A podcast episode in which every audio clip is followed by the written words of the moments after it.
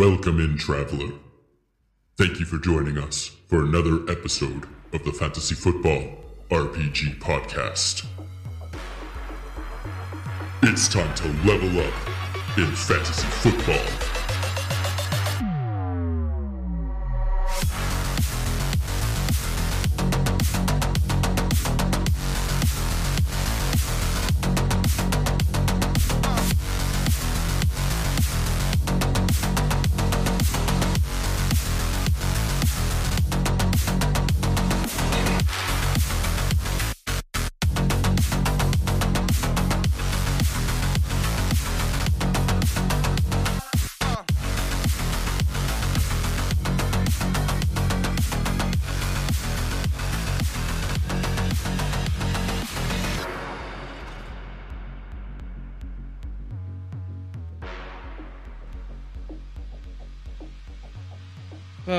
Bengals. Oh, Bengals, Bengals, Bengals. I was expecting a lot more fight from the Bengals. Man, it really just seemed like they couldn't really scrape it together. The O line was just getting beat up, and seems like even with a high ankle sprain sustained uh, nearly a week ago, now week and a half, I guess, uh, Patrick Mahomes was able to do Patrick Mahomes things and win the game. I guess that should put to bed any concern over Patrick Mahomes's time in Kansas City without Tyreek Hill. Seems like uh he's doing just fine with what he's got. Um though saying that, a couple guys are only around on year or so contracts, so the potential is there for them to go get somebody. Um, maybe see if they can squeeze a last drop of life out of DeAndre Hopkins. But we shall see. For now, Kansas City back to the Super Bowl. And welcome back, Eagles, to the Super Bowl. Should be a should be a good one. You know, it'd be I'm sure Evan would be pleased to hear it um, and I'm thinking he will be joining me here in the next minute or so. But I think the Eagles got this. Firepower for firepower. I think they're pretty even. You maybe give a slight edge to Patrick Mahomes because he's shown to be that guy, but that Eagles defense, that that thing looks for real. So I'm imagining an Eagles win here. Maybe 28 23. Corey, can you hear me? Hey, yeah, I can. Haha, okay. I use the headphones. Oh, nice, nice, yeah. Yeah. Sorry, I had my volume a little low too. Uh, I was gonna say that's that's what I'm trying to figure out is eh, how loud do I really need to speak? So it sounds good. I need to I need to go to the Apple store to get the get them looked at because whenever I put in the right one, it, it, like gets all staticky and whatnot.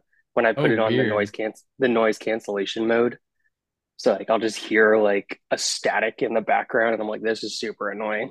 So is it just happening like passively? Like it when you're not even playing anything or yeah.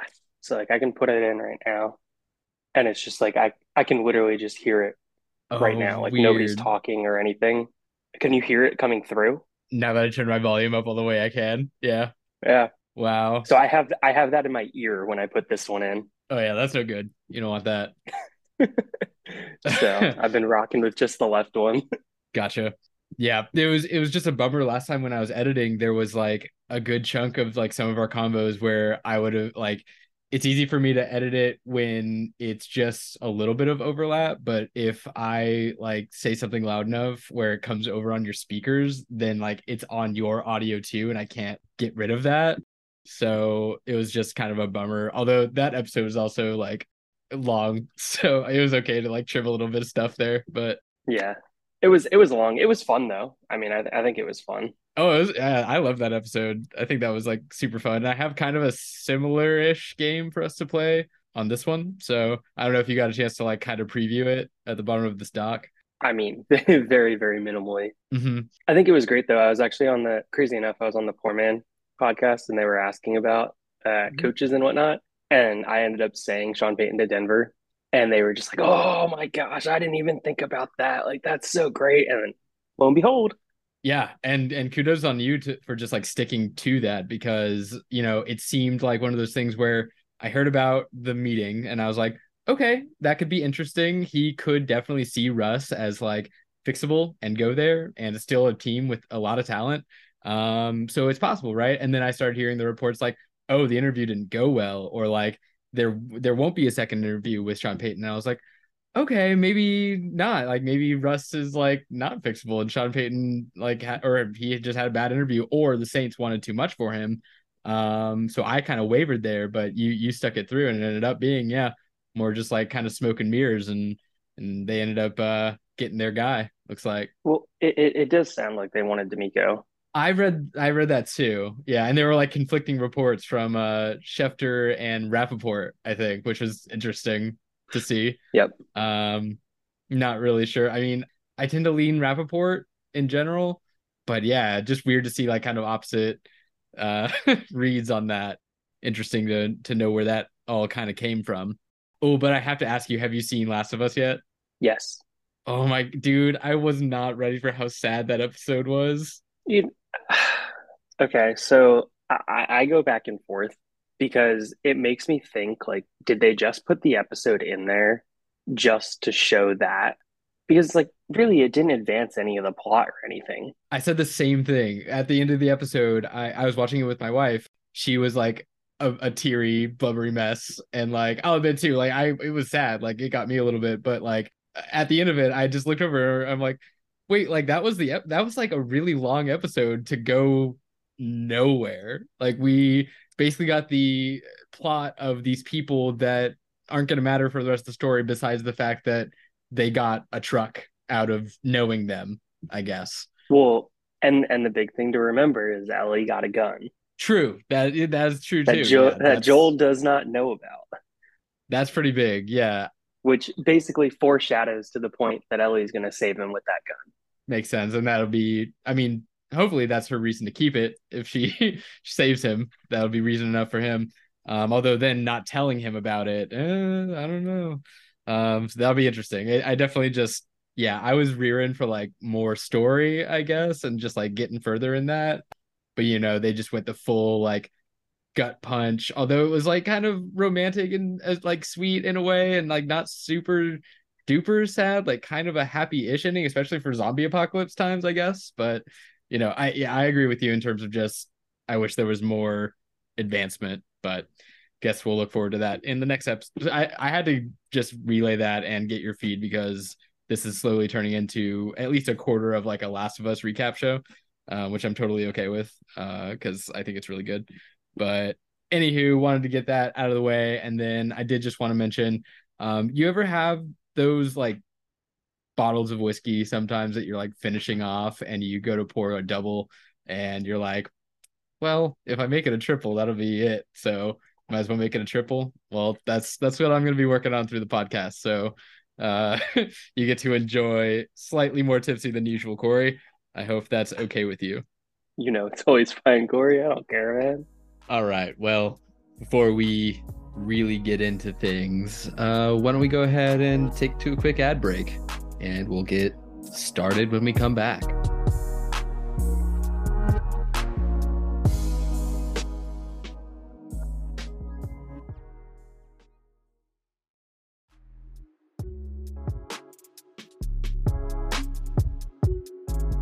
I figure I'll try and do once the Senior Bowl happens. I'll try and do a, a draft recap on that.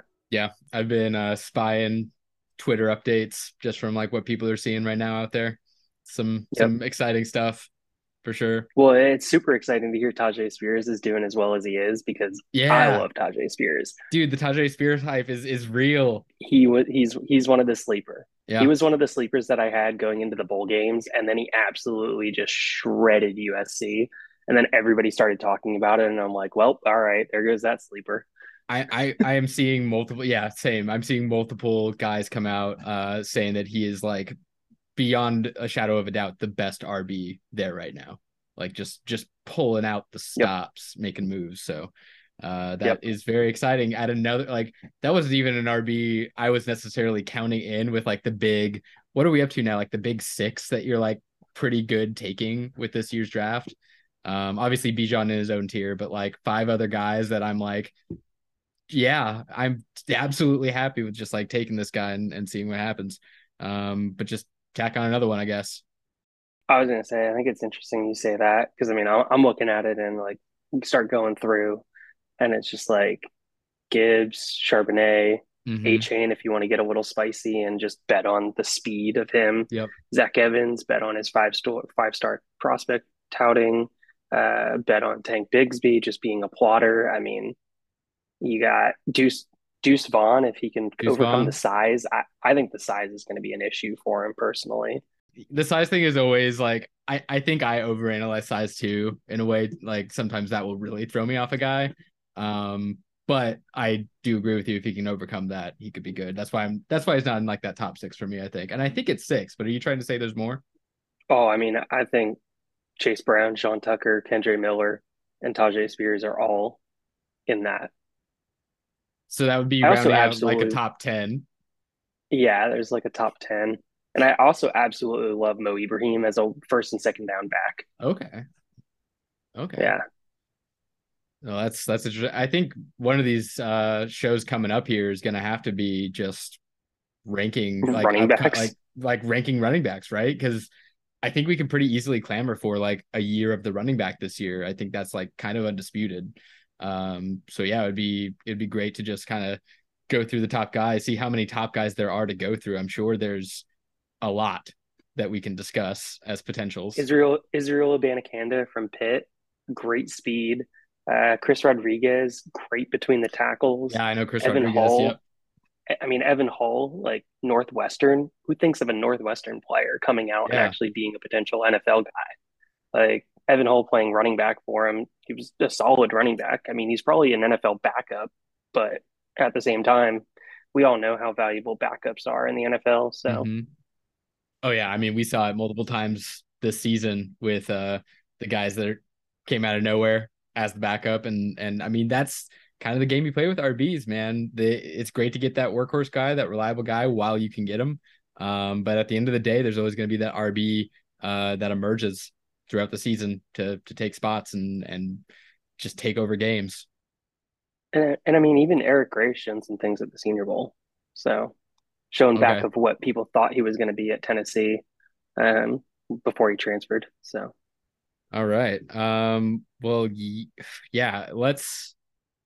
we, we got a little bit off topic there, let's, but let's uh, let's actually let's actually start the show. Let's, let's realign, yeah, a little bit. Um, but yeah, I mean, let's get a couple of your like hot reads beyond that, I guess, right at the end of the uh the news here. But let's let's do a, just a little bit of Super Bowl preview, um, because it's Super Bowl time, baby, and uh, your team is in it which I mean, that's a great call by you. I mean, I think going back to uh, last year in like July, uh, August, you were you were saying this like you had the the hot read on the Eagles at least winning the conference. Um, but there we go. W- winning the yeah. division, I'll say winning the division. But uh, I mean, even past that, you were you were pretty you know even keeled with it. But I think you had hopes that this would would be happening for you. And and look look at you go. There it is. Uh, the the Eagles are back in the Super Bowl. Um, taking on the Chiefs, who are back in the Super Bowl. Um, I was just saying a little bit before you got here, uh, to no one in particular, just kind of musing to myself that, I mean, I don't want to get you too excited here. And granted, I've I've been wrong a lot about the playoffs uh, this year, but I think the Eagles can can win this game, man. I, I I just think the difference maker has to be that defense because both are really high powered offenses and maybe you give the slight edge to Patrick Mahomes being Patrick Mahomes, but I think the Philly defense is just too good. I think that they're going to make enough trouble for Mahomes in that offense that Jalen Hurts is going to squeak out the win. Um, I, I think I'm predicting like 28 24, something in, in that realm uh, with an Eagles victory there. Okay. I mean, I don't think I'm going to go nearly as far as a score prediction right now, uh, but I absolutely love seeing the Eagles back in the Super Bowl. Uh, I love seeing the way that their defense has been playing. I love the fact that Jalen Hurts is, for all intents and purposes, considered a franchise quarterback now. I love the fact that their defense has been giving up so far in the games they've played, they've averaged giving up under 100 yards per game passing against that defense. Like, come on now. That that's pretty dang impressive. They're giving up the least amount of yards per game in the playoffs so far. You go back to the regular season and their defense gave up the second least amount of yards per game. You go back to the the regular season and they were giving up the least amount of passing yards per game. I mean, you go to a, a Kansas City team that Isaiah Pacheco is fine. He's fine. Yeah. But Patrick Mahomes wins wins the games for him. Mm-hmm. So I mean, you're putting a strength of an offense against the strength of a defense, and it's it's going to be fun to watch. Yeah, yeah, I I'm right on that way of thinking for sure. Um, it'll be a crazy game. It'll be an awesome Super Bowl. I was really hoping for whatever reason that the Bengals would make it back. Um, maybe it's a little bit of like I feel like they deserve a second shot after going last year and kind of being underdogs to make it. Um, I also just like Joey B. He's just he's just a cool guy out there, so it's fun to see him go along with his uh, stud core of, of wide receivers and, and everyone else on that team. But just seeing them get shredded by by the Chiefs, it, it just seems obvious that Patrick Mahomes is such a difference maker um, as a QB, being the most important position in football. You know, it's a team effort, but that dude is just such a baller. It's it's definitely between Mahomes and Burrow. Uh, it's kind of what Burrow said, where he was implying that his window is his whole career. It's it's the same with both guys in my mind. I'll reiterate because you weren't here for it, but I think it sort of puts to bed any of the concerns about Patrick Mahomes and no Tyreek Hill. It doesn't really seem like it matters what weapons he has. He's going to go out there and, and do his thing. So, uh, yeah, should be a great game. Looking forward to it. Going to play some squares for sure. Probably not going to do anything else because I have bad luck betting Super Bowls. Uh, but yeah, I have good luck in squares though specifically, of course, because that's just like the random total chance one. But last year I uh I think I spent like 20 and I, I won 100 something, 104. I was just killing it. Crazy enough, in uh, 16 years of playing squares, I have not won squares once in the Super Bowl. Whoa, that's crazy. So that's got to be your year. I mean, we can go with that, or we can go with I'm just cursed with squares. So yeah, uh, one thing that I think that is really interesting to start thinking about is Patrick Mahomes' contract and his cap space hits have already been taken into account by the Chiefs, and they've already dealt with what that does to their teams. Josh Allen's cap hit comes this coming season. So what's that going to do to the Bills? Mm. Joe Burrow, Justin Herbert, both of them are going to get mega contracts. What's that going to do to those offenses? So we talk about the legacy of Mahomes. Mahomes is doing this with a larger cap hit than any of those other quarterbacks that we just named. Mm, that's that's a great point actually that I hadn't thought of. Yeah, that's that's that's wild. Um, and did it with wide receivers that again, like no one really considered to be like equivalent replacements for losing a talent like Tyreek Hill. Um, they were all considered, or at least I think in the discussion of like these guys can't be anything more than wide receiver twos, which in kind of uh in essence they they were and didn't really need to be anything else this year. They kind of like switched places and I like that it stands true what Patrick Mahomes even said before the season started, where he's like, You're gonna hate these guys for fantasy. I, I don't remember the exact quote, but he basically alluded to you're never gonna know who the guy is week to week. And that's that's exactly what they did. And so like and a lot of these guys are on like you know, one year, two year contracts. So we'll see what goes on there in terms of like bringing in talent. And, but nevertheless, I think your Patrick Mahomes stocks are as safe as can be for the next decade.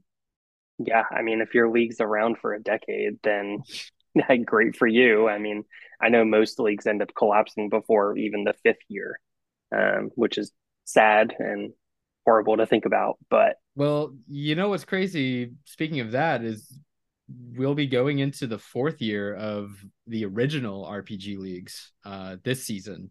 Um, so that's fun. And a lot of them are going to their third year, obviously, and some to their second some to their first. Um, but yeah, I hope to keep on those leagues. And, you know, I don't want to dive too far into it, but I know I'm going to have to eventually find a limitation for these leagues. But $10 dynasty leagues, I just there's such a easy thing for me to manage um that I, I just don't know when the limit's going to hit. I'm I can ballpark maybe like 30. I think like if I hit 30 300 bucks like dedicated to RPG leagues, you know, that that would take some saving up a little bit for me, but I can I could swing it certainly. Um managing the teams not so sure. maybe I'd have to do a lot of like best ball. Um but uh that you know, yeah. Uh, the leagues that we do have, I I plan on on keeping up with for as long as people want to play. So, um, we'll see how long it goes. Do you know if there's a Guinness World Book like for longest dynasty league running? No, I have no clue. Like pen and paper ones, like way back in the day. You don't think there's any of those running anymore? I mean, there may be. That'd be interesting. I'd be interested in doing like a some sort of journal or like uh some sort of report on my findings of the oldest running dynasty league. Yeah, I think Eric and my home league that we had from way back when, I think we just ended up folding it this year and it was 10, 10 years in the league. Yeah, that's that's a good long time. I'm not in any leagues that have lasted that long presently. Um so yeah. And I don't think I I mean we'll see. I don't think I will be, but we'll see. Um again, as long as people want to play, I will be uh, commissioning as long as I am of this earth. Although maybe I can figure it out if I'm a ghost. Maybe. You never know. Can upload my consciousness to like sleeper AI. uh, Corey always thinking outside the box, you know. Yeah. I, I was gonna say, hey, so the the Twitterverse was uh steaming after that Chiefs game, that Chiefs Bengals game. Mm. Did you feel that it was as heavily weighted towards the Chiefs as Twitter did. But the oh, penalties and the, the bad calls. No, I think that it was a little blown out, to be honest. Like I, I saw some I saw some bad calls. I watched like the grand majority of the game, besides a few, you know, snack and, and potty breaks. But I I watched the majority of the game. I saw most of the penalties that were referenced. Some of them were bad calls, but I don't think it was anything like swayed too too heavily. Um, I think the the big one I think that people are like keeping in their minds is that uh, third down conversion that ended up being a do over, which I get because it's like unprecedented. Like it doesn't it doesn't tend to happen that that occurs, but and look, I'm not like a ref defender or ref lover. Okay, don't take it as that. But you watch the tape and the dude was running onto the field and like waving his arms from far away and it's a it's a loud stadium. It's a really loud stadium. So like yes, they shouldn't have been allowed to do the full play. I think that sucked that they like actually got to run the whole play, but there was a dude trying to stop it and he just wasn't effective enough, which is it's kind of its own concern, but you know, uh, to say that like that call lost the Bengals the game, I think that's being a little dramatic. I think the Bengals had plenty of opportunities to win that game. And it was just like, to me, Burrow played great. He just didn't play well enough. And that, that sucks to say, right? Like, because he, he played a good game, but he just didn't play. You have to play exceptionally well to beat Mahomes. Well, and it really sucked because Jonah Williams and Alex Cappa, both of them being out, like you yeah. could clearly see that the offensive line was hurting. Those are big injuries. Those are huge injuries. Big, big. Yep, big injuries. Well, the reason why, what did they get? Like seven sacks? It was way too many. It was way too way too many pressures, way too many sacks. I think it was literally seven, which is insane. Like seven is a crazy number, and I think it's accurate. I'm pretty sure it was seven. Yeah, I mean, it almost reminds me of when the Titans played them last year, except yeah. Burrow pulled it out then. Um, and frankly, as somebody who lost almost a thousand dollars on that game uh, because the Bengals didn't win, uh, I should be furious about it. But frankly, the only call that I'm like absolutely livid about is the intentional grounding call. Mm. You're, you're going to call intentional grounding on Burrow when P Ryan was in the area, yeah. and you're not going to call it on Mahomes. Like that was the only call that I was like screaming to the rooftops about. That was bad. Yeah. I think the other like overinflation was the uh wasn't it a roughing the passer on both of them where like one was called and one wasn't. I I looking back, I felt at that time late hit. The late hit, yes, the late hit. Sorry, yeah. um, I felt at that time that that was the correct call. Um, I haven't watched it since, so maybe I am incorrect. But when I watched the game, I was like, okay. And then I saw all my friends like blowing up about how it was like a sucky call, and I'm like, I don't really see the deal here. Like I, I get it in a sense, but it, it seemed correct to me. Um, so yeah, no, I, I don't really I'm not furious about any of that. I don't I certainly don't think, and this is as a Hawks fan, I certainly don't think it was as bad as the officiating in the Hawks game with the Niners because that was atrocious and it it directly impacted like the Hawks doing better. Which like, you know, that's that's a Hawks fan saying that like the the officiating was was god awful. Like they made some calls that were just handed to the Seahawks that that shouldn't have been. And honestly, man, I feel like it's kind of been a theme in the playoffs. Just I don't know, maybe I felt the same way last year, and I kind of now thinking about it, I kind of think I did. Of just like I feel like the last couple of like playoff officiating crews in general just aren't good. They just they miss calls, and these are the games where they really can't be missing these calls. Yeah, I mean these are the games where they're under a microscope, um, so you would expect them to have the best crews out there. Obviously, there's a human aspect to anything when it comes to this, so you got to understand that. I mean, these guys are human too. There's only so many of them out out there, and there's a lot more players on the field. So it's not like you have a referee watching every single player. So, how do you feel about some sort of robot officiating, like implementation into the NFL? Some sort yeah. of like digital, whether it's like lasers or whatever. Like, what are your thoughts on that? Yay or nay? I think it depends what you implement them on. Mm-hmm. Like offsides and false starts Sure, that makes a lot of sense. You can have a robot look at the data points. You can have a robot look at points on players and see who mm-hmm. moves. Um, you can have the imaginary plane like they do in FIFA, like they do in soccer. Um, so you have that technology to be able to do all of that stuff. Like get get rid of the like chain gang and just like digitize it. What do you what yeah, do you think about that? I, yeah. I'm fine. I'm fine with that. Yeah, I think the only I, I will, like thing you don't you can't really replicate is like DPI and like like pass interference and stuff, right? And maybe uh, holding seems also a little difficult. But... Yeah, holding holding's pretty subjective. Yeah, yeah. It's supposed to be black and white, but it's pretty subjective.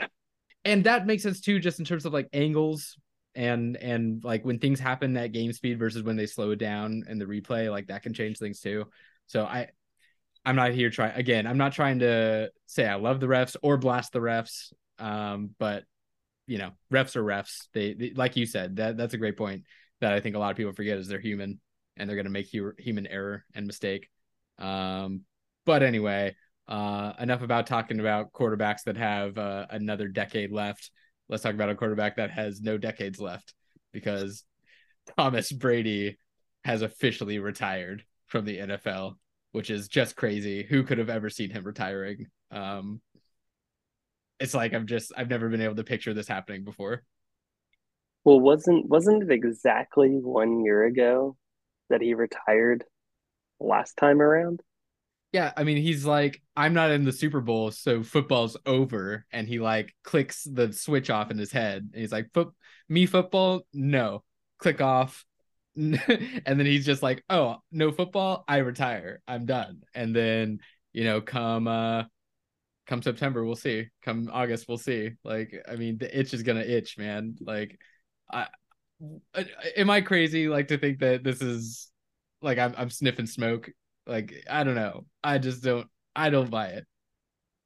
No, I mean it's not a non-zero chance. Like, right? You know, I the there's, there's a non-zero. There's a non-zero percent chance yeah. that Brady plays next year. I mean, if you watch the speech, I mean, he seems like he's not gonna play next year. Mm-hmm. Um, but he's also a free agent. Like his contract's done, so yeah. he's not tied to that. So he can retire and come back, and then sign with whoever he wants. If he doesn't want to go through OTAs with a team, if he doesn't want to go through minicamp with the team, like he doesn't want to go through all those things over the summer, and he just wants to come in and the preseason and be like, "Hey, I'm here. I'm coming for your team."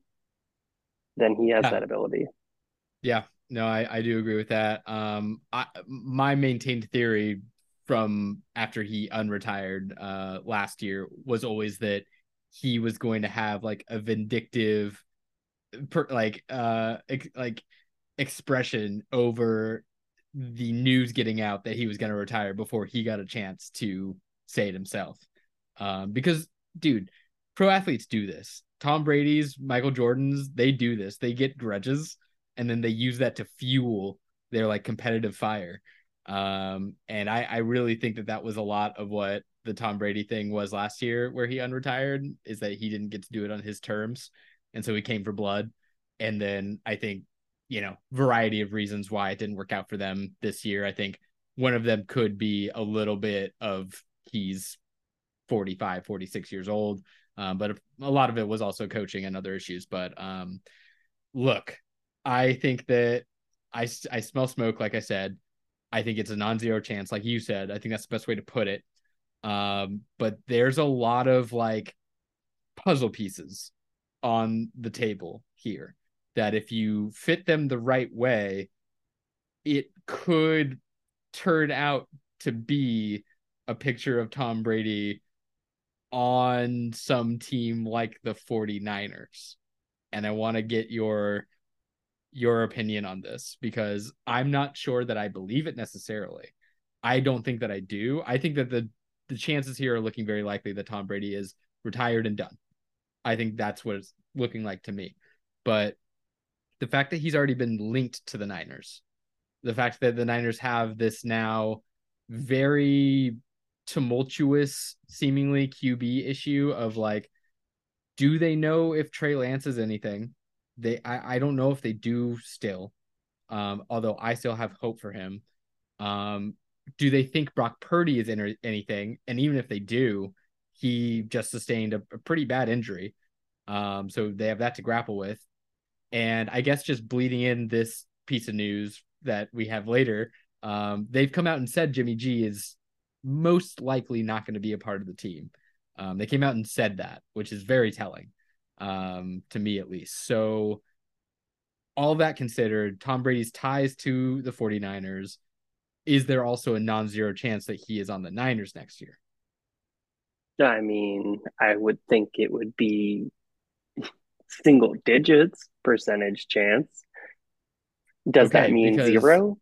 Does that mean zero? I, I don't. I I do I have know. betting odds on this for you, and they're at plus one ninety for Tom Brady being on the Niners. If if a team that isn't the Bucks, those are the odds. Can I bet? Can I bet? Can I bet on him to stay retired? I don't think that's one of the selections that I saw. Uh, but I think it was the top two choices were stays on the Bucks for even and then plus 190 for the Niners, and then it was like plus 420 for the Raiders. Yeah, I don't know. I think he stays retired. I mean, okay. I, I, think I think Lynch is gonna. I, conspiracy theory here. So I think Lynch was the one that wanted Trey Lance, and Shanahan didn't really want Trey Lance. And I think Lynch is going to come in and basically tell Shanahan, he's your quarterback. We need to see what we have. We gave up all of this draft capital for him. You need to start him. Yeah, I I agree with you that that is the most likely scenario, but wanted to discuss it because it's something that I've been seeing a lot, especially on Reddit, um, like in Dynasty FF and stuff. There's just a lot of, you know, obviously not uh verifiable, but a lot of buzz around that subject. So, well, well since, since we're talking about Brady, then real quick, what would you give Brady away for? Like, what would you need in return to trade somebody Brady right now? And what would you trade for Brady right now? Oh, um, with the chances being so low, in my opinion, of him coming out of retirement again, because again, just saying that seems so troll for him to retire twice and come out of retirement twice. I just don't see that as being very likely. So like I, I wouldn't throw much at him. Like I would I would throw a maybe a fourth or some like negligible pick for him uh if anyone wanted that. And then yeah, I mean I'm not gonna probably sell him for much if someone wants to come take him if if I can squeeze a third out of a Brady believer, I'm I'm running to the bank. Um, but otherwise, probably just rots on my roster until I have to eventually drop him. That's really funny. The those were the exact two two things that I was thinking because I, I wanted to say a mid third is what I want for him, mm. and I would buy him for an early fourth at the absolute most. Okay. And just to reference this back to RPG because we were talking about it earlier, I was trying to fill a league that I think he literally woke up to the news that Brady had retired and his QBs are abysmal and he has Tom Brady and Matt Stafford and pretty much nothing else. Woke up, saw Tom Brady was out, left the league. no warning, no notice.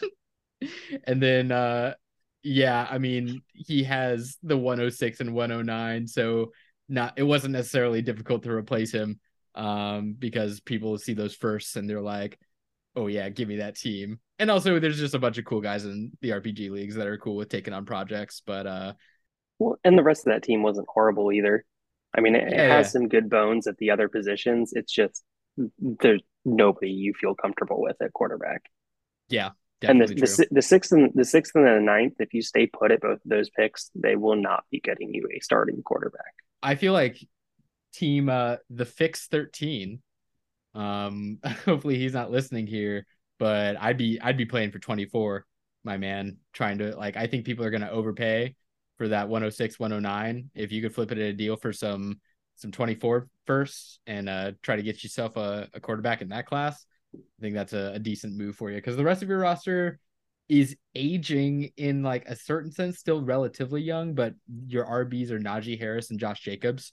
So you really want to address your quarterback like sooner than later you can maybe flip one of those guys but i would prefer to maybe keep those guys so you're like cornerstone rbs that still have a couple good years um, and try to just get your 106 and 109 and convert those into uh 24 firsts. Or trade Josh Jacobs to Corey because he loves Josh Jacobs because he got him to a bunch of fantasy playoff runs. I do love Josh Jacobs. Yeah. Um, if only like I was actually not on Josh Jacobs, like really at all. He wasn't a guy I was drafting or clamoring for. I was never like super in. I thought like Alabama RB overpriced, not not for me necessarily. Um, but I've I've recently acquired a lot of Josh Jacobs because I think a lot of people were just like, this guy's whatever, and I'm like, I mean, he's still an RB one. Like I'll I'll write him as an RB one. Um, and and paid off for me this year. Yeah, in in a lot of leagues, uh, won me won me Rogues League. Like literally, I think Josh Jacobs and a little bit of sprinkle of Brock Purdy magic, where I busted the rest of my FAAB on him when he became a thing. Uh, I think that was really the magic that won me the Rogues League, which is kind of crazy to say. Yeah, fantasy, man. Anyway, moving along to a bigger subject, we had some coach, we had some coach mix-ups here, which is pretty exciting uh, for some of these. Um, I think the main ones in terms of head coach. I don't know if you want to dive deep into like DCOC mix-ups, which we totally can. I'm just I have less of a beat on it but the the big three here um, is uh, DeMeco Ryans goes to the Texans as the head coach on a six year contract, which coach contracts those can always end. It seems like with uh, Cliff Kingsbury being one of the prime examples in recent times. But he was the uh, DC for the Niners, um, who obviously have a solid group. Uh, goes to the Texans, who needed a guy. Uh, Frank Reich lands as the HC of the Panthers, which is interesting and has some fun implications. And then the big one, the highlight reel here, Sean Payton, uh, the Broncos trade for him from the Saints to acquire Sean Payton uh, to be the Broncos' new head coach. So uh, some some pretty exciting ones. I guess uh, let's just go in order here. How do you feel about DeMeco Ryans to the Texans? Yeah, um, goes home. I kind of feel bad for him because that offense is atrocious. That that defense is ascending. Uh, it's a very good pass defense. Uh, I think it is going to stay a very solid pass defense uh, as they continue to go on through. Uh, the defensive line needs a lot of help. Uh, teams were running just the ball straight through them this year. Um, so the defensive line definitely needs some help. uh, goes with my conspiracy theory that they're going to take some defensive linemen instead of a quarterback. We'll see. Um, they desperately do need a quarterback. Um, but I also don't think that that offense is anything at all. Um, Brandin Cooks is is looking kind of cooked. Uh, Laremy Tunsil is uh, in his last year of his contract, so he's looking for something something big. He wants to be paid as the highest paid left tackle in the league. So they're they're got their work cut out for him on offense. Um, so it'll be interesting to see. Yeah, I mean, it'll definitely. I think I'm right there with you. It'll be interesting to see. Is kind of where I'm at. Um, the Texans obviously have issues that they need to address. The biggest one being the QB.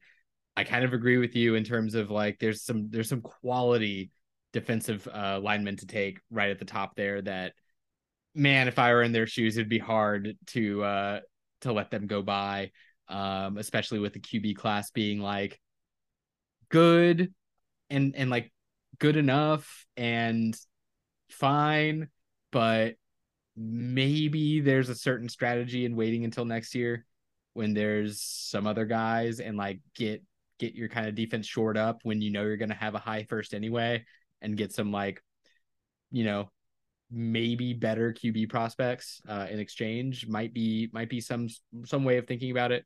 Um, but barring that, I'm like he's got six years if they stick to that, which like again, it's proven that they don't, I guess, have to.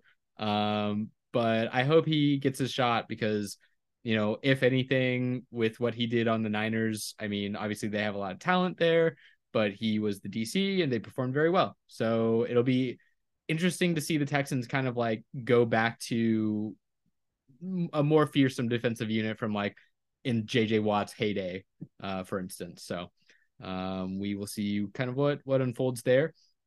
Uh, next up would be Frank Reich to the Panthers, which I'm kind of uh I guess underwhelmed might be the word for it. I just maybe not underwhelmed. I'm just not whelmed. Um, this hasn't whelmed me. Uh, I I just don't know if I think this is gonna make. I think the Panthers are uh, actually like an okay football team. Um, I think their defense is good. I think I've said it before. I think what they did with the running game was impressive given what they have there. Um, but they just don't look like to me like a complete football team. And Frank Reich going there after the whole Colts thing, I don't think he's gonna have the longest leash. And so if they don't like get things together really quick and get a QB under helm that can actually elevate that team, um, which I think is their glaring issue. Um, I would I would put it squarely on the QB. I think if they turn that around and get some O line, they're in decent shape. But uh, yeah, I, I what do you think? about the Frank Reich hire. Yeah, I mean, if they're going to get a quarterback this draft cycle, uh, I think that it's a good hire. Frank Reich, uh, previous QB coach, previous offensive coordinator, previous head coach. So he has head coaching experience. It's not his first time. Um, Carolina has a good defense. I think I've been quoted plenty of times by now saying Carolina has a playoff defense. Um, and I very much do think Carolina has a playoff defense. Uh, their offensive line's ascending. Uh, it's getting better. They still have um, DJ Moore, so they still have a number one wide receiver in there. They have some hope, I guess, in Terrace Marshall, uh, potentially becoming something of a usable wide receiver. Yeah, he had some flashes. Yeah, yeah, running back. They've just kind of been figuring it out. Um, so I would love to see them trade up, um, or potentially Frank Reich being a quarterback coach, maybe he falls in love with Anthony Richardson and all of a sudden they just stay put and take A-Rich at nine, which by a lot of people would they would say that that's a stretch and that's a reach. But if Reich thinks that he can get the best out of A-Rich, I mean, heck, if he can develop A-Rich a little bit as a passer, I mean, that's another great, great time right there. Looking fun yeah. games to watch. One thing they could end up strategizing for is maybe trading back a few spots, thinking that they can grab Richardson at like, you know, 14, I think is like a decent spot to maybe trade back from if they can acquire a little bit more capital because they, I st- I still think they need depth too. Is is one of their uh kind of failings right now. But um, yeah, it, again, another thing that'll be it'll just be interesting to see is kind of all we can say about it at the moment. Yeah, I don't know about 14 because that puts the Titans and the Jets in front of them, which realistically both of them could mm. take a hmm. quarterback. So, ooh, wow. Oh yeah, that's that's not a bad point. I the Titans the Titans could. I still think my wavelength is is they're going to stick with Tannehill, but the Jets, the Jets and Anthony Richardson, I had never considered that, but that is that is intriguing because that's a lot of talent to surround him with, and the defense can win games for him. Um, he'd be raw, and I still don't know if they can throw him out there necessarily, but they could, and it might, it could work. That's interesting. I, hmm. All right. Well, that's that's food for thought. I just try and make you think a little bit, Corey. What can I say? You do a great job at it. You definitely come in here making me think, um, uh, but in a good way. You know, thinking about the good stuff. Uh, but let's let's get to the highlight, the the big uh, the big show reel here, um, because it's got to be along with the trade and what was given up for him. Um, Sean Payton to the Broncos, uh, biggest out of this three, I think, undisputed. But you know, it's it's interesting, man. The Broncos spend a first rounder to get him, and I think a second rounder uh, next year. So expensive. Um, but we knew it was going to be expensive. The Saints were throwing around like two firsts, which was always, you know, a bunch of nonsense. But getting a first and second, that's that's pretty good return for a co- uh, coach that likely was never going to coach for your team again. Um, so good on them and bad on the Broncos, just in my opinion, in terms of their capital for the foreseeable future is is in dire jeopardy. You know, for me, it's hard to disassociate uh me not being able to like Russ and me not liking the Broncos as as the same emotion um because I I understand it. I really do. But I'm I'm pretty critical about their whole philosophy here of I don't know if it had to do a lot with the change of ownership, but that did happen. And then they brought in Russ for multiple firsts and a, a crap ton of capital. And then that ended up working out abysmally. Like not not bad, certainly not fine, but abysmally, giving the Hawks a top five draft pick this year. Thank you very much and then we we see them the very next year trade a crap ton of capital for a coach to come in and fix the whole problem, put a band-aid over it. Like I guess I need you to talk me out of my obvious bias here of I think this doesn't fix the Broncos and I think they just put themselves in much more jeopardy for the future. But I want to know what your opinion is. I would bank on the fact that Broncos ownership and Broncos leadership is probably looking at this going, if we can just have a middle of the line offense, we're a playoff team. I mean, the the defense for the Broncos is an elite defense. I mean, it's probably a top five defense in the league. And when you look at it top to bottom, they, if they retain everybody on that defense, then they get Garett Bolles back healthy for next season. You have another year of chemistry with Sutton and another year of chemistry with Jeudy. You have an off season where Sean Payton can install an offense. I mean, if Sean Payton can get them to 24, 25 points a game, I mean, they're at least a 500 team, which should give you some kind of semblance of a shot at the playoff. So I think that would be my argument. Okay. And if they get to the playoffs, I I guess we can have the the argument that that is worth it. Um, to me, the kind of capital that they've given up to get these two guys, which again, two most important positions in football basically is the the coach and the quarterback. You know, that can maybe be a little bit debated, but I think that's that's that would be what I say. But I just if it doesn't work out, which there's a chance there, right? There's a chance there that it doesn't work out. That's catastrophic failure. And if it doesn't lead to a Super Bowl in the next two to three years. That sucks. But if they get to the playoffs, fine. But if they have a mediocre season, I think that's even worse than if it's somehow worse than last year, which it, it probably won't be, right? You add Sean Payton, you're going to assume that it's going to be better than Nathaniel Hackett at the helm. But if it's mediocre, they're kind of in a worse position almost if they still had their first and second, which they don't. So I guess it doesn't matter. They're kind of in a worse position either way. So they're basically playoffs or bust here. And in a certain sense, they really want to get a Super Bowl in the next two to three, or their future is just it's kind of a wasteland. You know, it, it almost reminds me of 2022 when you saw the Saints push their chips in just recklessly, giving up their first to the Eagles for this year and their second to the Eagles next year to make a trade to go on up and go grab guys they wanted. I mean, they're they're doubling down. They're they're placing their chips in the center. They're saying, "Here we go. We're pushing this all in, and we're going to see how it plays out." They're either going to wash out, or they're going to have a fan base that was very upset this year, had very high expectations for the team this year, and got absolutely let down. I mean, it, it seems like the ownership is trying to do whatever they can to save their fan base from getting super frustrated and leaving and becoming more fair weather fans because Denver fans are pretty hardcore. Um, so. And there's the logic behind now I can like really see the inner workings of your logic behind the Sean Payton to the Broncos is is knowing all of those facts it seems so much more likely for him to go there because they're desperate.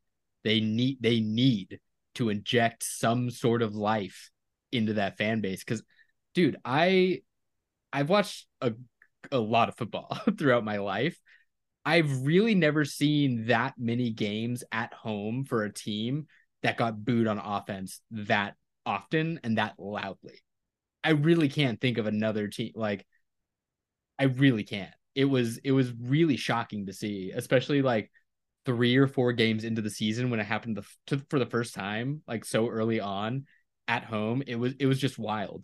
So yeah, agree with you. Those fans are intense, um, and it totally makes sense, especially knowing how desperate the ownership might be to save face now um, with the huge, huge moves they've already made.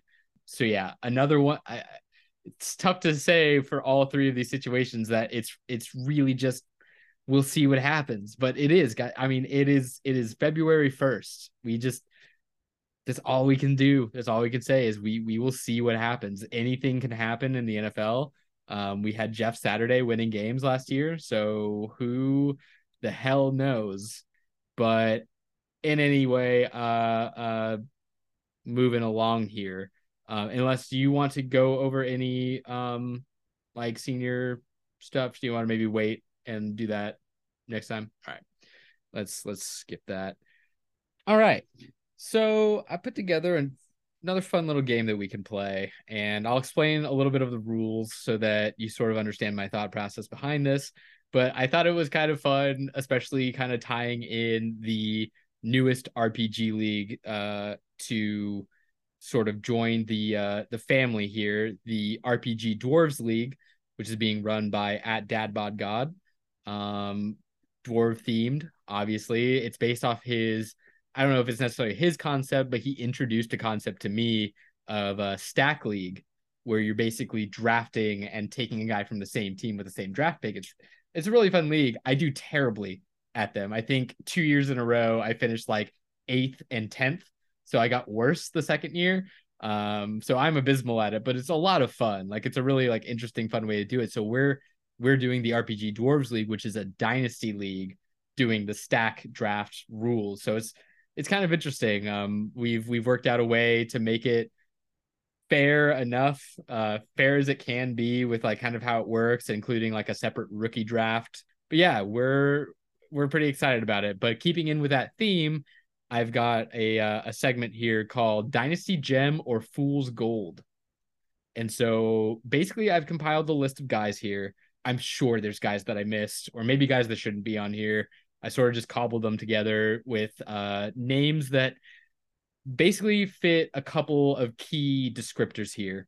Um, one, they are young enough to be like they're they're young relatively to still be in the conversation of whether or not they are a dynasty gem, which I am saying is a guy that you love to have on your roster that you think will be good for the next couple of years at least. Um, and that maybe, but not necessarily, but maybe you picked up at an extraordinary value, kind of like a diamond in the rough.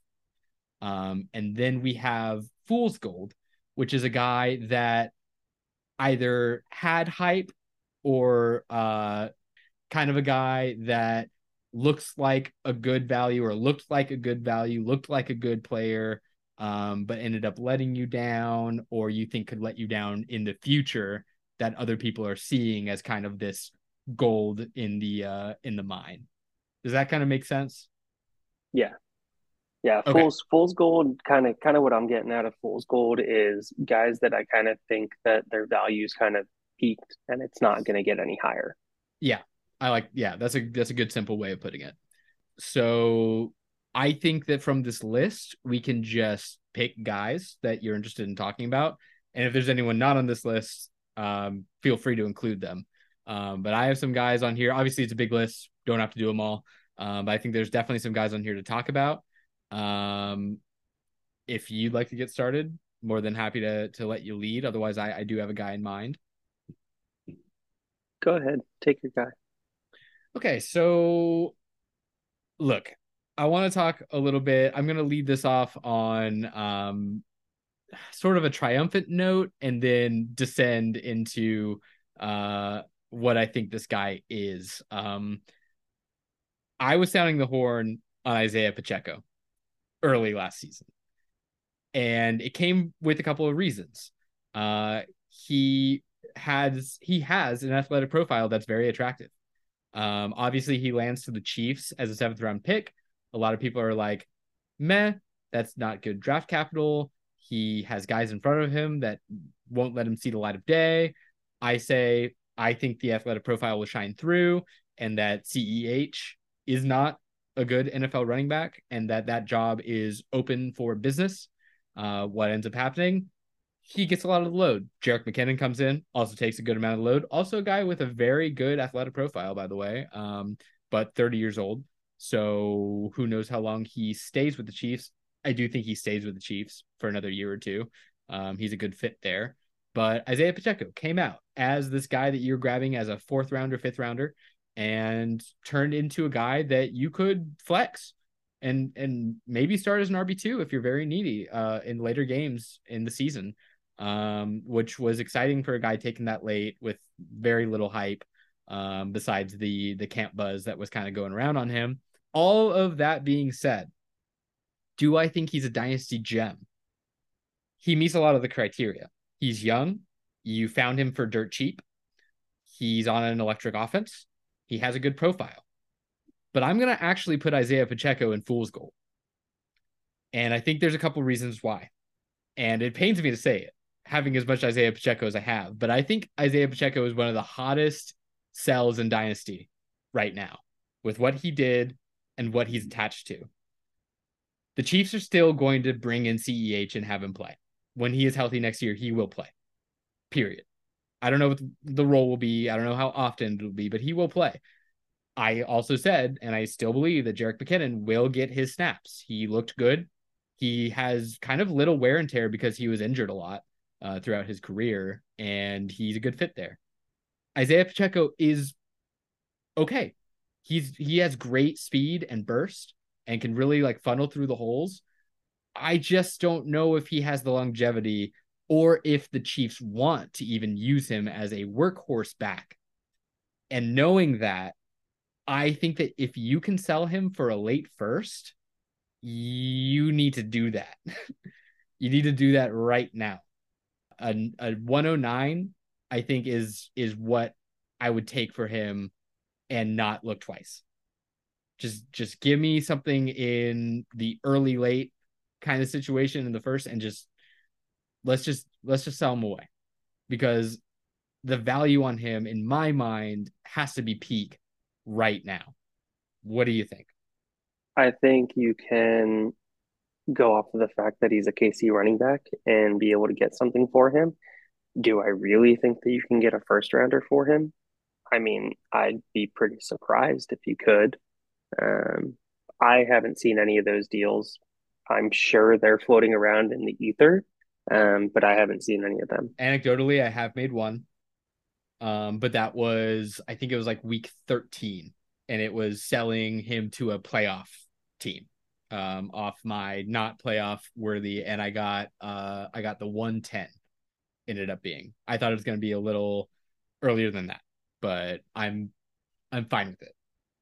So that did happen to me at least, but I I do understand like there's going to be other sharps out there that kind of see the writing on the wall. Like I think we're both kind of seeing where I mean James Robinson might be a great example of like the way a late drafted or undrafted running back can go.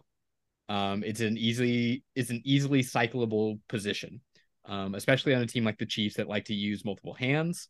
I just don't think I think there's some perception out there that he's going to do better next year, and maybe he will, but I don't think it'll be as well as people might think he'll do. He's not going to be the workhorse running back for the Kansas City Chiefs.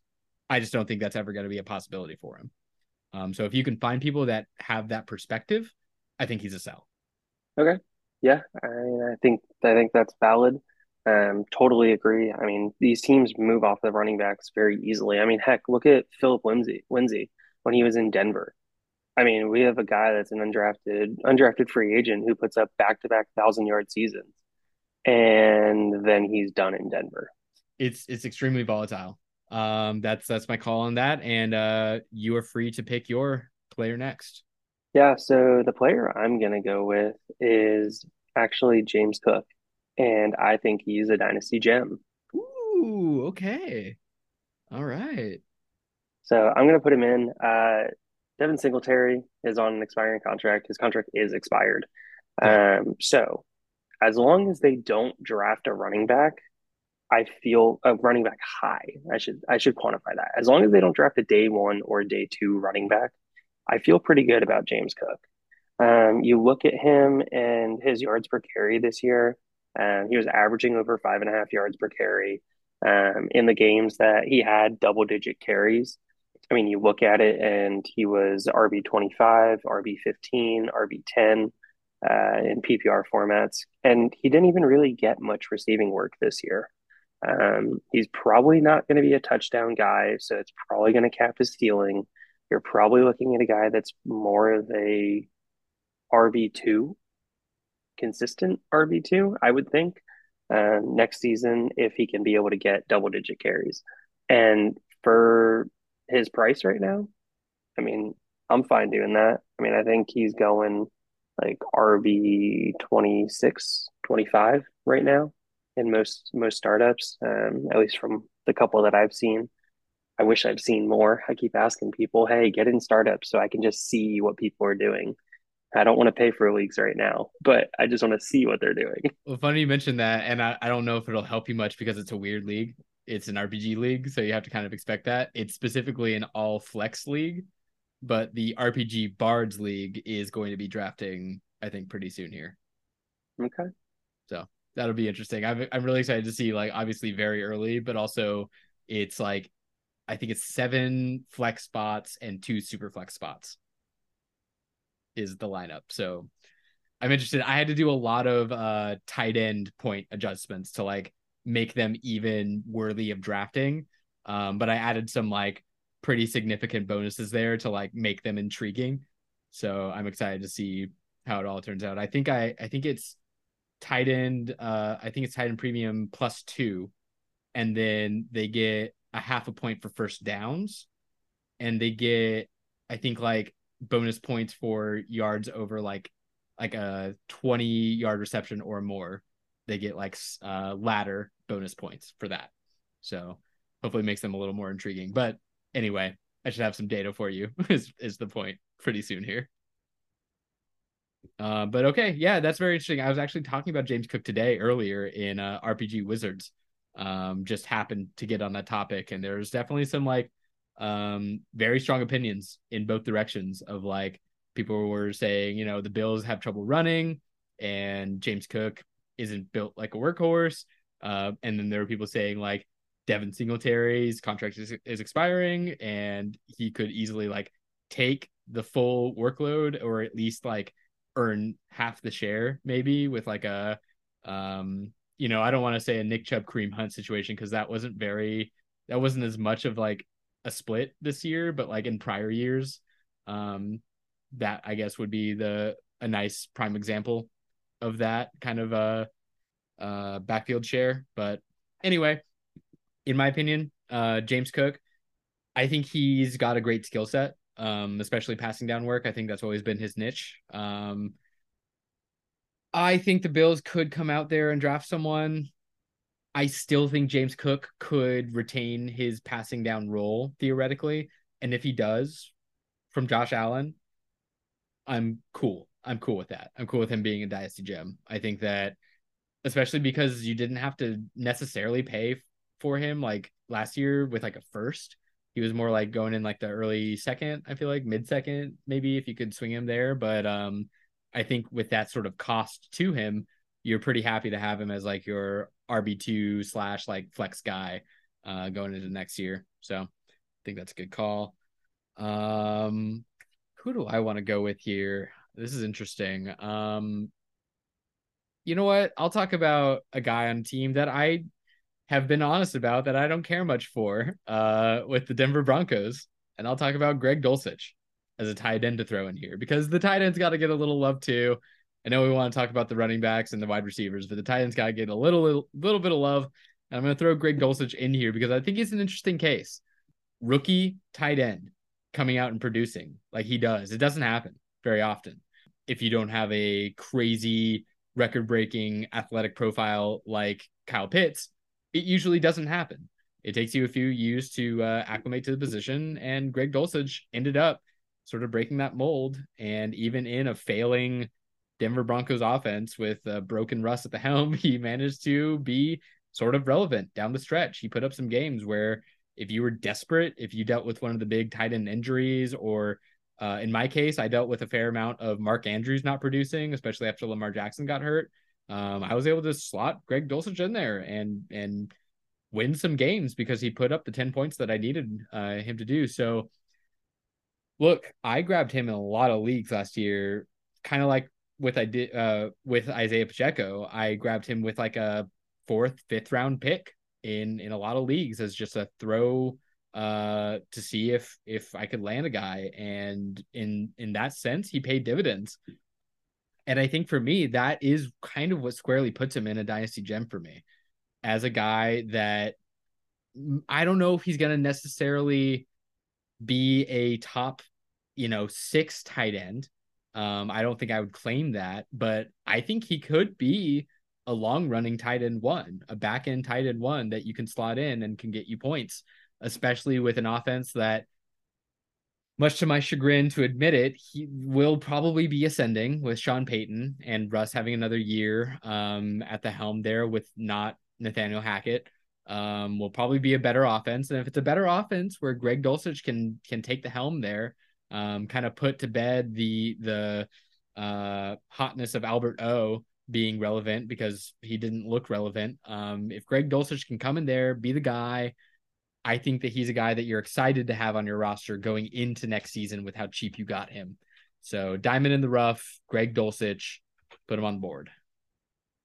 I like it. I think it'll be really interesting to see Sean Payton and which way it ends up going. Are you going to get Adam Trautman, where you get zero production out of your tight end? Or are you going to get Jimmy Graham and you get a bunch of production out of your tight end? Uh, tight end gets hyper targeted. are you going to get Jared Cook and get middling production out of your tight end?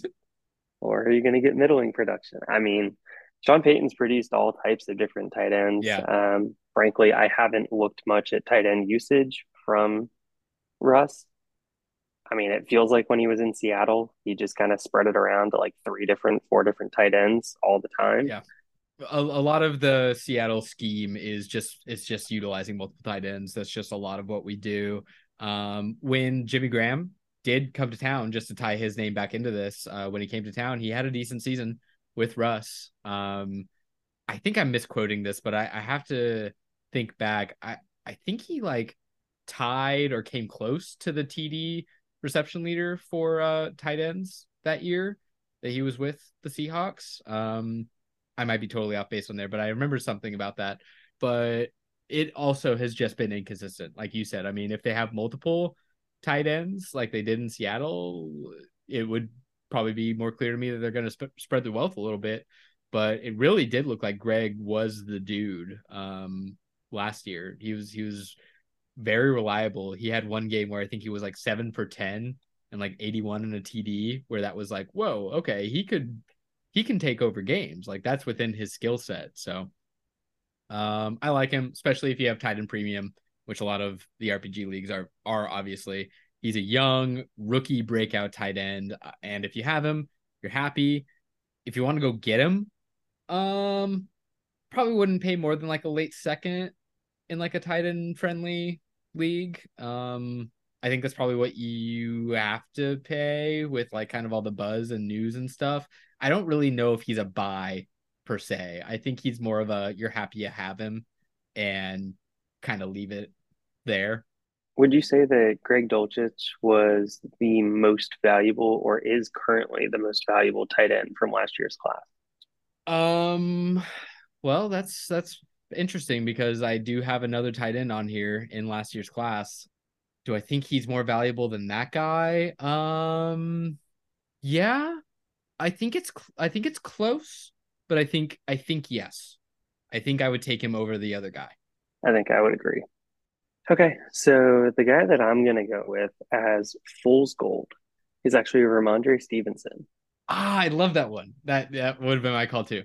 Yeah, I love that one. Okay, so I mean, a lot of people are out here absolutely loving on Rhamondre Stevenson. Can I, can I give you this? I just checked before the pod. Keep trade cut. He is RB twelve. Yeah, so right there tells He's it. RB twelve, Evan. Being being valued as a, a RB one in in twelve team formats, and it's like, look, I'm not going to convince myself that there are only eleven running backs that I would want more.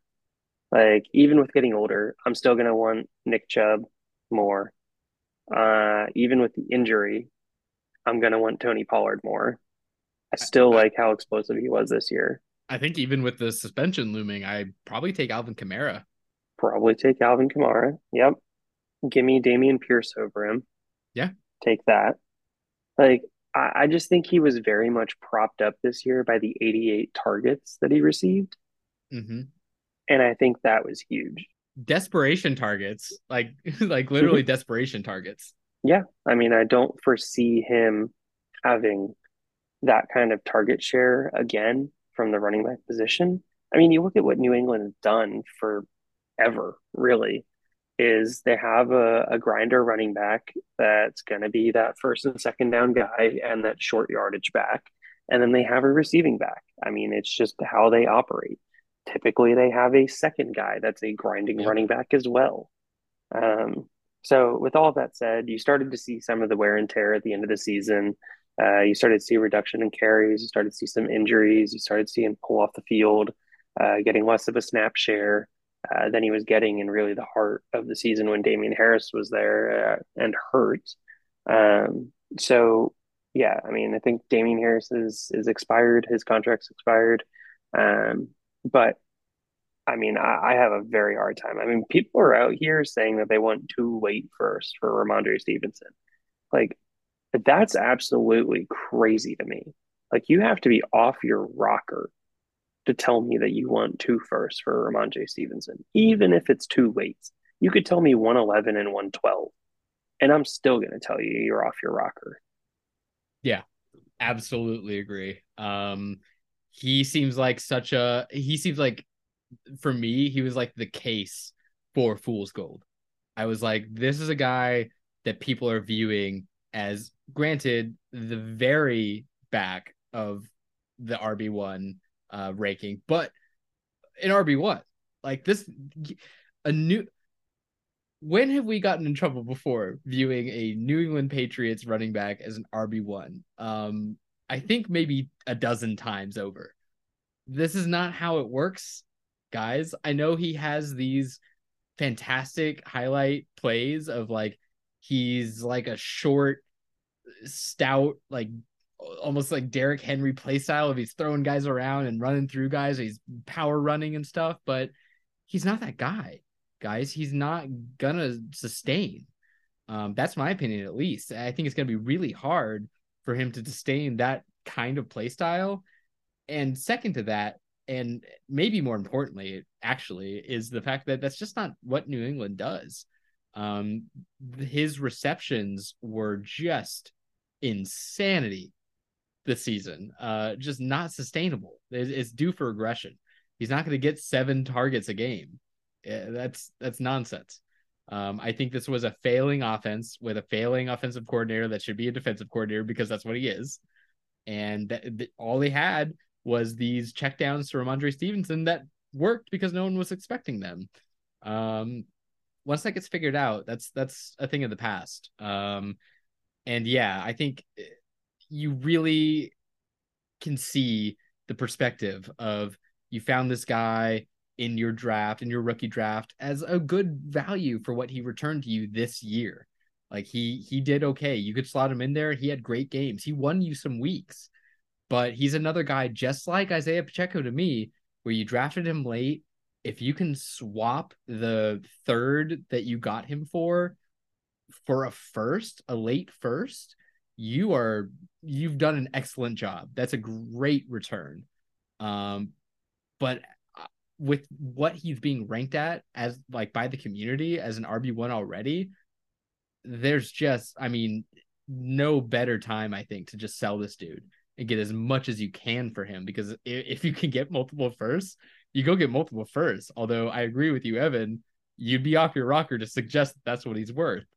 Um, so yeah, no, I I love it. That's the reason why I put him on here is because I think it's an interesting interesting discussion based on what I'm seeing him being ranked as. But in my mind, he's nowhere near that kind of cost. So I think he's he's prime fool's gold. I like that pick. Um okay, so time time for me to pick them can do as we can do as many of these as you want. You just let me know like when you're when you're satisfied.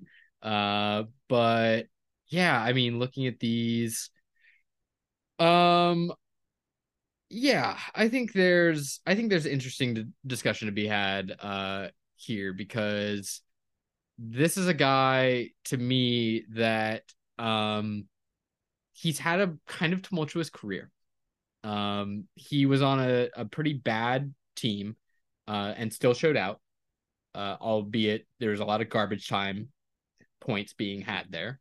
Um, and now he, I'll admit, he's one of the older guys on this list. So again, another reason to sort of not see the value in him. But I think if you had a startup where you took him, it was very, very, very late, and that made you happy.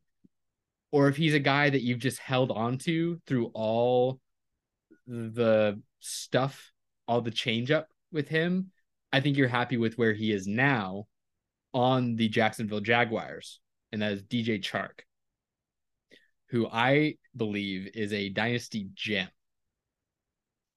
I think, I really do, that DJ Chark might get a bag this year and stay with the Lions on an ascending offense that needs a guy they have a Jameson Will- Williams, and I think Jameson Williams is good. And I think that this year was nothing to hold against him. I still think he has a good shot at being a fantastic stretch running, just go up and go get it, like use his speed to just separate kind of guy. I love that. DJ Chark fulfills a different role for me. I think he could truly be the Lions' X receiver. And I think there is an opening for that with Amon Ra funneling into more of like a slot sort of role where I think that kind of suits him best anyway.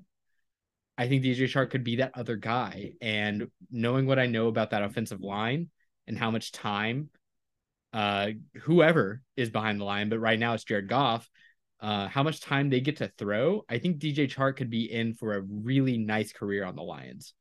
And so, especially with where you got him in startups, which I again is very very late, or if you were sort of dealing with the fact that he had a good year with the Jaguars, then got hurt, and then you couldn't really move him, so you still have him. I think you're happy with he where he is right now as a very decent go up and get it flex slot guy. Um, he's got a great athletic profile. Uh, he is reaching the prime of his like apex years of his age. Um, and I think you're going to be happy with DJ Chark on your roster for the next two to three years. So DJ Chark on the list. So I'm going to go with a player that most are probably going to say is fool's gold at this point because he's fallen off. Uh, I'm going to go with Najee Harris as a dynasty gem. Nice. All right. So okay, uh, I'm gonna I'm gonna bring up the fact that in that offense last year, he was number one in the league for running back targets. This past season, he was 18th in the league in targets. All right, that's a sizable drop off. And when you look at the amount of receptions that he had, he went from 74 down to 41. So a lot of that has to do with one, Big Ben and his noodle arm previously. Uh, two has to do with the fact that now you have two new quarterbacks in there. You're changing quarterbacks midseason. You have a rookie in there. You have a bunch of skill position players around them. So they all have to get distributed too. But the thing that I think people are forgetting about is that Najee played most of the season with a Lisfranc injury, given it was a very minor Lisfranc injury, but still, he played most of the season with it. Um, you look at the amount of attempts that he had, and this past season he was fifth in running back attempts, whereas I think he was first last season, if I'm not mistaken, second, second in carries uh, hmm. last season. So you're seeing him get the carries. You're seeing the offense use him. Um, his snap share was significantly down this year, which I think also part of that is the Steelers realizing that he wasn't 100% this year and the Steelers giving him a little bit more of a rest. You know, he went from a almost 85% snap share in 2021 down to a 65% snap share this season. It kind of makes sense if you think about it, like with the way the team is, like they knew with the rookie quarterback and Kenny Pickett and like the Mitch Trubisky and like not they knew what the season was, I think. And there's really no reason to like ride Najee into like dangerous territory. Which once again in, in, includes the the fact that I was about to bring up is the fact that Najee's on a rookie contract. All right. He's going into year three of that rookie contract. He's probably going to go into year four of that rookie contract. The Steelers, knowing the Steelers, are probably going to pick up that fifth year option on him, and then they're going to let him walk. They're probably going to pay him for a fifth year option because he was a first round running back that was taken. And after that, I mean, what's to stop him over the next three years, the third, fourth, and fifth year of his contract?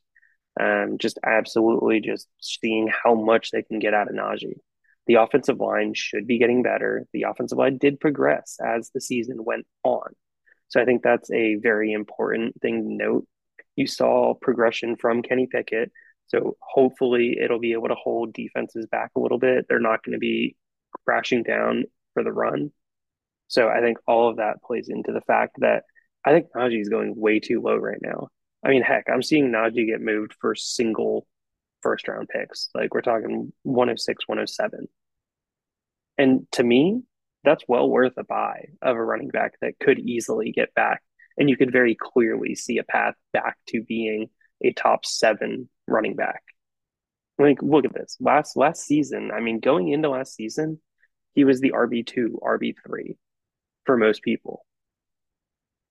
You're going to tell me that he can't regain that? Yeah, okay. He's a year. He's a year older. All right, so you have that working against him.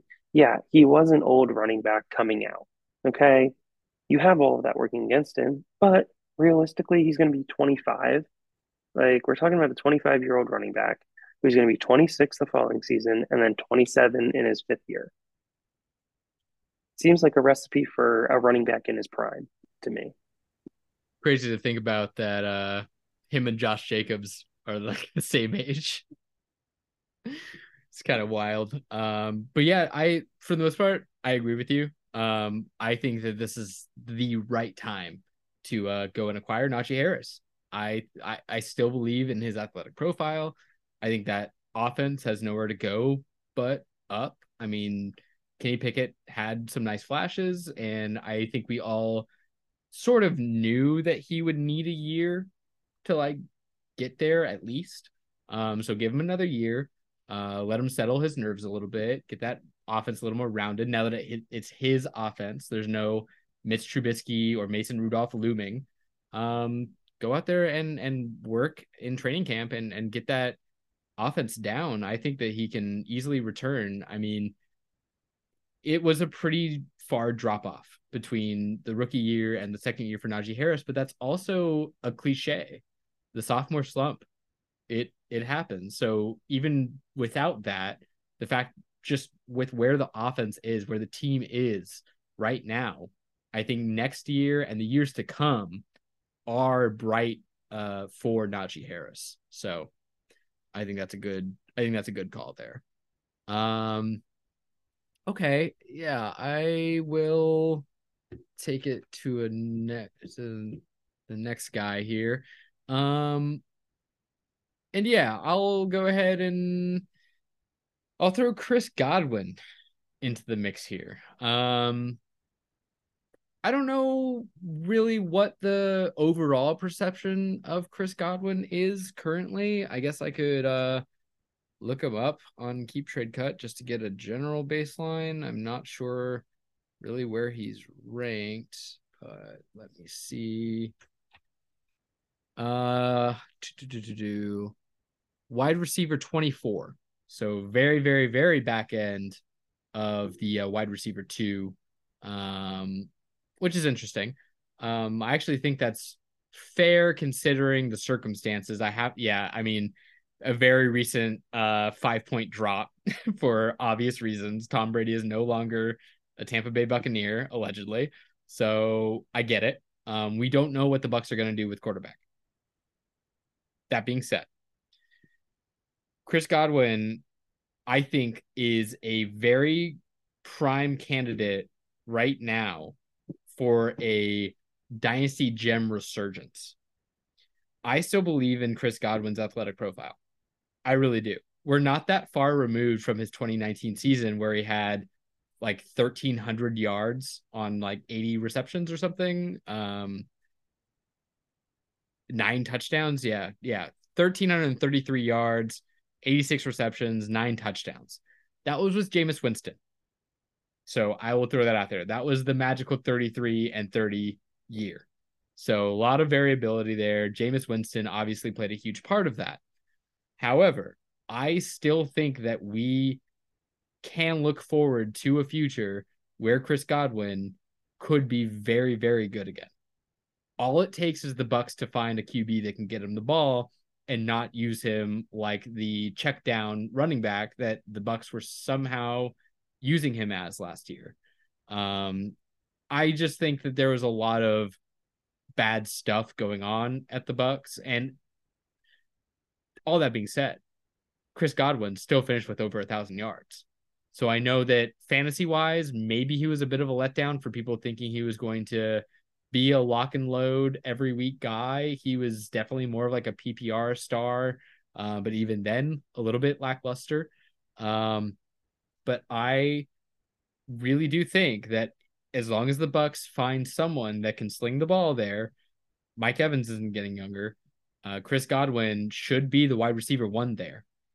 And if that happens, it's hard for me to not picture him being a wide receiver one with his wide receiver two, bottom of the wide receiver two ranking, um, just on keep trade cut, obviously, but still indicative of like how a, a, large majority of the community is feeling about him. Um, I think that he can easily go back and repeat what he was doing before with how efficient he was on his uh on his receptions as long as the Bucs can get it right and i'm just i guess trusting the Bucs to get it right which might be wrong But what fuels me to really think they will get it right is that they should be hungry, especially in that division.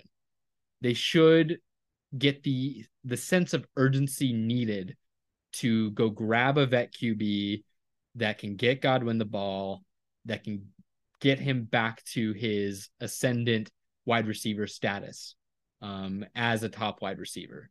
So, yeah, I like Chris Godwin. What do you have any additional thoughts on Chris Godwin? I like Chris Godwin as well. Um, I'm not quite sold that he's a gem. Um, I think he ends up staying as uh, kind of capping out as like a high end wide receiver too, um, mainly because of the quarterback questions. Um, but you look at his stats from this past year, and it was his lowest yards per target, lowest yards per reception, highest amount of targets, highest amount of receptions. So you have things kind of trending in opposite directions, um, which is really interesting to see. And being a Penn State guy, I very much remember him uh, being a absolute money receiver for Penn State. So he he is clutch. Like that's the term I would use to describe him exactly. Is he is a he is a clutch wide receiver, and I think that's why they used him like they did. Um, for whatever reason, they knew that he could be kind of a safety valve and get like a lot of receptions, even though that translated to not great, you know, YAC and just like depth of target and stuff for him. Um, but yeah, I I really do think he's young enough. You know, he's kind of in that. I guess I have an affinity for 26 year old uh, wide receivers with good athletic profiles on on what I think could be good offenses uh, with Chris Godwin and, and DJ Chark. But um, I really do think he could be he could be a guy. And I just saw you post your your next guy, so I'm excited to uh, talk about him. What what do you got next? Yeah, so the the next guy that I was going to say is Fool's Gold. Um, is going to be Gabe Davis. So he's on a expiring contract. So 2023 is his final year. Uh, Corey and I we talked about this pre-show a little bit um, with the fact that Josh Allen's cap hit is about to become very real for Buffalo. Um, so they're finally going to realize the amount of cap hit for Josh Allen, which means they're probably going to have to make some considerations uh, for other players. I do not think that they get rid of Stefon Diggs. Uh, I think Stefon Diggs is their big money guy. He's their alpha wide receiver, their number one, uh, which means most likely the other wide receivers aren't going to be able to get paid. Um, so I think they're going to have to backfill them with wide receivers that they draft. Um, and I think Gabe Davis next year uh, is going to be that kind of guy that is going to do just enough to be able to get a sizable contract as a quote unquote mid to high end wide receiver two for an NFL team. And I think that's going to be too rich uh, for the, uh, the Bills next year um, going into the 2024 season. Yeah. Okay. I, I'm pretty much right there with you, man. Um, Gabe Davis, man, I just, he had a lot of it almost felt like you know those like cult following movies where it, it's one of those movies that like a, a very small majority really really really loves it feels like that's what was kind of going on with gabe davis is there was uh, this group of people who were really propping him up really really hoping he could be something and then the four touchdown game happened and their uh, view was validated and i get it like that's a that's a crazy performance but to me, it's kind of fluky. Like, uh, who has four touchdown games that aren't, you know, Alvin Kamara and I think Josh Jacobs had one or something. Like, it just doesn't happen. That that was an obvious like exploitation that the Bills had that they they utilized, and that's that shouldn't be indicative of its overall value. Um, and I'm right there with you. Like, Gabe Davis to me is is almost the opposite of Chris Godwin in the way that he's like almost opposite clutch. He had he drops that were very disappointing. And beside the drops, he had receptions that that should have he had targets that should have been receptions. Um and so I just I just don't think he's ultra talented. I don't think he's ultra talented to the point where people are ranking him. Uh, well, let's just see. Uh, bu- bu- bu- um, okay. I mean, I mean, he's wide receiver forty on keep trade cut.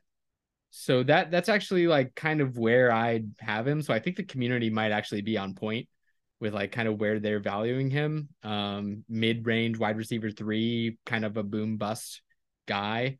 Um, but yeah, I think I agree with you in in the sense that if you're hoarding him, um, like a dynasty gem, I just I I think you'd be much much better off trying to see if you can get something. Uh, if you can try to get someone to overpay, maybe try to sell to the Josh Allen owner for uh, you know, a high second that would be that'd be intriguing to me. Um, but yeah, yeah, definitely not not super impressed with with Gabe Davis. Um, have quite a quite a bit of Gabe Davis, so I'm not. It's not like a bias because I don't have him. It's just yeah, I'm just not impressed generally. So yeah, I think that's a good good spot to have him. And I mean, I I was just pulling it up because you were on there as well, and I was just looking at it, and I'm like looking at it, and I see right now Courtland Sutton's below him. Tyler Lockett's below him. Juju Smith Schuster's below him. Like, give yeah. me all three of those guys over Gabe Davis right now. I mean, those are guys that I can expect to get the targets, to get the receptions. Mm-hmm. Gabe Davis had two games last this entire last season that he had more than four receptions. I know what the ranking says, but I feel like you can even get like a Jakobi Meyers pretty late, like later than Gabe Davis, even though it says 44 versus 40. And and I I'd rather have Jakobi Meyers at a discount. Okay. Um yeah, I uh this this list is getting choice here. Uh I am going to go ahead and throw it to I'm going to go ahead and throw it to a guy who I think had a decent amount of hype. He was taken decently early in rookie drafts when he came out as like wide receiver three, four, and albeit kind of maybe a weaker class. Um, Rashod Bateman. Look, Rashod Bateman, I think is a is a good wide receiver. I really do. I think he has shown things on the field um, and has a profile uh, and draft capital that shows he's a good player. I don't like that he's tied to the Ravens with that tumultuous QB situation. And even if best case scenario for them, they retain Lamar, I'm still not convinced as of right now that that's a great place for Rashod Bateman to be. Um, Lamar Jackson has just never really been able to show that he can feed a wide receiver one to make him a dynasty wide receiver one. And unfortunately, I just I think that's the case with Rashod Bateman. Um, and so I think you're kind of holding on, in my opinion, to a bit of fool's gold, where he looks great, he should be great. I just think he's on like one of the worst offensive situations that he could be on. Um, and I think it's really unfortunate. And I could be proven very, very wrong as Lamar Jackson dealt with like sort of an injury struck career. And Rashod Bateman had an injury struck career before that and sort of during that too, but I'm not convinced. And that's again from a guy that I really do like him as a player. I think he's a, a talented wide receiver. Um, I think he's in a tough spot though on a rookie contract still with the Ravens, um, not knowing what they're going to do at quarterback. And even if they do figure out Lamar Jackson at quarterback, I just don't think it's a great situation. So I'm I'm slotting him in fool's gold. I don't know how you feel about that. It hurts.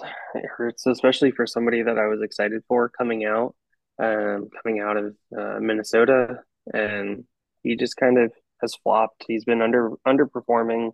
He's been underwhelming. Uh, the injuries not great. Um, so hopefully he turns it around. But as of right now, yeah, I, I would agree. It looks like fool's gold. I think he could be a great like once that rookie contract expires and he goes to another team. I, I think that's kind of what you are if if you are like keen on keeping him. I think that's what you're sort of hoping for at this point. Um, granted, the Ravens could make some sort of crazy QB move and maybe change the landscape there. I'm just not I'm not betting on it. I'm still like a, a pretty firm believer that the mo the most boring outcome is probably the most likely, and Lamar Jackson will probably continue his career in Baltimore. But um, yeah, yeah, it's unfortunate. I agree with you. I I hate to say it, but I think that's the case. The uh, next one that I hate to say, um, wanted to go with Noah Fant, but everybody's down on Noah Fant at this point. I absolutely loved yeah. him coming out of college. Same. It was kind of why I put him on there. Yeah. Yeah. I think everybody's already far enough down um, that he's already kind of considered um, as being fool's gold at this point. Uh, mm-hmm. Somebody that's not really going to go up in value, especially being in Seattle where they use multiple tight ends. Yeah. So instead, I'm going to go with Cam Akers as fool's gold. Okay. And I think that's going to be intriguing because so many people saw what Cam Akers did to finish out the season. And I mean, they're looking at a guy that had three straight weeks of over 100 yards. And they're thinking, oh, Cam Akers is back. Well, I would like to remind everybody that they don't have a first round pick. They don't have a fourth round pick. They don't have a fifth round pick. They don't have a sixth round pick. Uh, they do have a sixth round pick, actually. And they look at it and they have a seventh round pick. So you have to wait until 2024 for them to have their first round pick again. All right. So they're not going to get much help. The offensive line's decrepit. The defense has a lot of guys that are making a whole heck of a lot of money, uh, which is going to financially tie them so all of those things considered, I don't think that offensive line is going to get better. Cooper Kupp's going to be coming back. Will Matthew Stafford be healthy enough to be able to push the ball down the field, um, to be able to pull defenses off of the run game for him? Do I think that he's really going to be able to come back to even 95% of what Cam Akers was before the Achilles injury? I just I don't think that I can get there statistically unlikely. Yeah. Yeah. So statistically, it's not going to happen. Modern medicine's an amazing thing. Um, you look at the the Rams as of right now, and I think they're like ten to fifteen million dollars over the cap uh, going into this offseason without a bunch of draft capital, with a bunch of aging assets. Um, I think it's going to be a, another tough sledding year. Yeah, maybe he ends up getting 80% of the workload there, another year removed from the Achilles and they trust him a little bit more, um, like he was getting at the end of the season. Maybe they bring in somebody to, to help take some of the workload off of him and start to extend or think about extending his career a little bit. Yeah, I mean, obviously there's there's some murky waters there, right? With like whatever happened where he was almost traded and then inactive for a string of weeks and then he came back and wasn't good and then he finally was good pretty much like right after Matthew Stafford got injured. Um, yeah, but overall, I mean, I tend to agree with you just in terms of like the Achilles tear, statistically speaking, isn't good, obviously. But in terms of getting back to what we were hoping he could be when he was drafted, um, I it's not likely. Um, and I also think that we're kind of looking at what you were sort of alluding to uh, an offense that could very likely descend um, with Cooper Kupp, um, 30 years old with a busted up ankle. Uh, we'll see. He could absolutely come back and and and come back to form. That's within the realm of possibilities, but kind of another thing that has some statistical implications to it with that age and and breaking that significantly your ankle. Um, Matthew Stafford, does he come back with his age and and back issues? I'm thinking I'm I'm just talking as an almost 30 year old right now with my back issues, and I don't play in the NFL. And um, I don't know. We'll see, but we'll see how long he can he can play for. But again, statistics um, tend to go the way of him not lasting too much longer, and all that combined with yeah, like even on the other side of the football, you have these aging, you know, cap sucking assets where the I just they're in a really rough spot with very little draft capital. As a Hawks fan, I love to see it. as a guy that has Cam Akers in a couple of leagues sucks. Um, I really hope that I can maybe flip him after a, a, couple of good games next season. That's kind of my my goal with the the few Cam Akers shares I have next year because I I'm not optimistic. Um, so yeah, I think that he's a great fool's gold of like you thought you mined gold and then you thought oh no it's fool's gold but then you thought oh no actually it's gold but no actually it's fool's gold uh, so yeah i think i think that's a great one. And yeah i that that ended up also being very fun. I think i'm getting a little bit good at making these fun games for us